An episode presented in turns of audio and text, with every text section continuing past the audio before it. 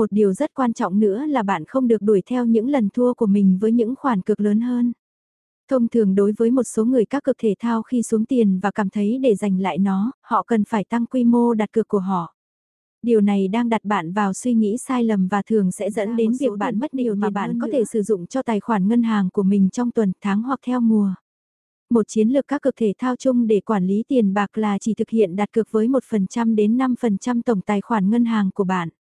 Ví dụ, nếu danh sách ngân hàng của bạn cho mùa giải NFL là 1.000 đô la, bạn sẽ đặt cược từ 10 đô la đến 50 đô la cho mỗi trận đấu NFL mà bạn tài khoản ngân hàng. Khi bạn đặt cược vào các môn thể thao, bạn nên luôn dành ra một số tiền nhất định mà chúng tôi gọi là ngân quỹ của bạn, trong đó bạn có thể đủ khả năng để thua.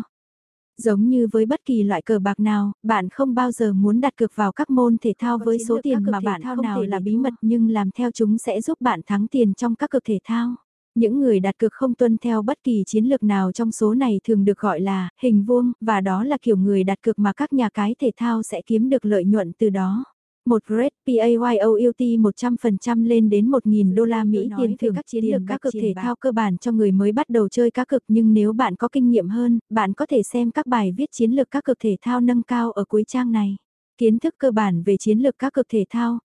để giúp bản thân kiếm tiền hoặc kiếm lợi nhuận từ các cực thể thao, có một số chiến lược hoặc mẹo cơ bản mà bạn sẽ muốn hiểu có thể khó khăn, nhưng có rất nhiều người các cực thể thao liên tục giành chiến thắng, và thậm chí có rất nhiều người các cực chuyên nghiệp kiếm sống tốt nhờ các cực thể thao. Trên trang này, bạn sẽ tìm thấy chiến lược các cực thể thao và các mẹo để giúp bạn trở thành một trong những người đạt cực chiến thắng.